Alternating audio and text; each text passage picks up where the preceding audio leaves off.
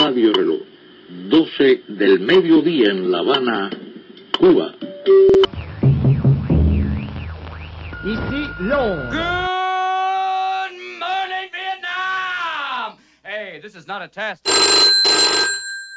Allô le monde avec Elisa sur RJR. Bonjour à toutes et à tous chers auditeurs. Il y a quelques jours, on célébrait tristement les dix ans du début du printemps arabe en Syrie qui a conduit à la guerre civile qu'on connaît aujourd'hui.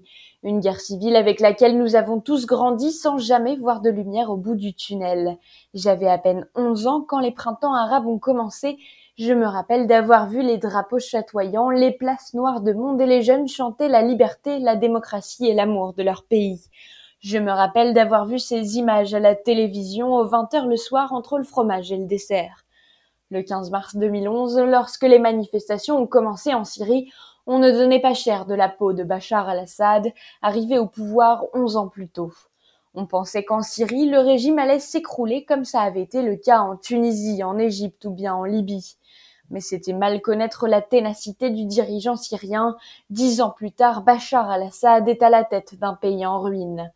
Plus de cinq millions de Syriens ont quitté le pays et six millions d'autres sont partis sur les routes.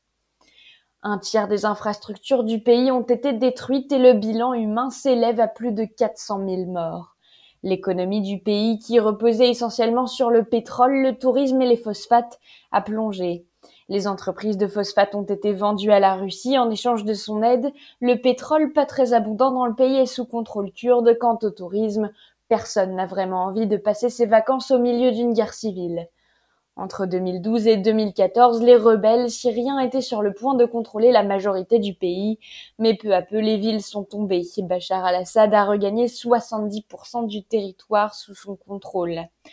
Ce qui devait être une lutte contre le régime de Bachar al-Assad, une demande de changement, s'est au final transformé en un champ de bataille où les enjeux dépassent désormais largement la démocratisation du pays.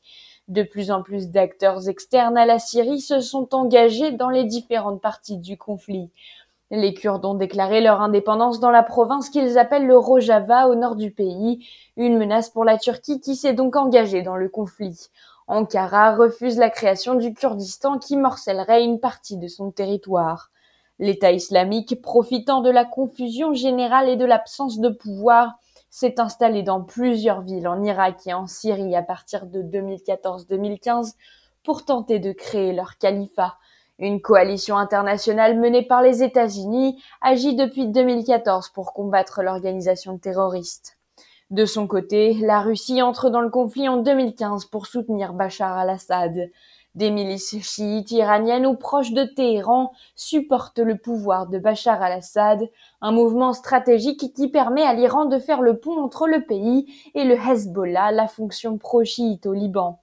Une multitude d'acteurs allant des combattants occidentaux dans les rangs de Daesh ou des forces kurdes jusqu'aux mercenaires russes ont dépossédé ce conflit de sa substance, la démocratisation de la Syrie.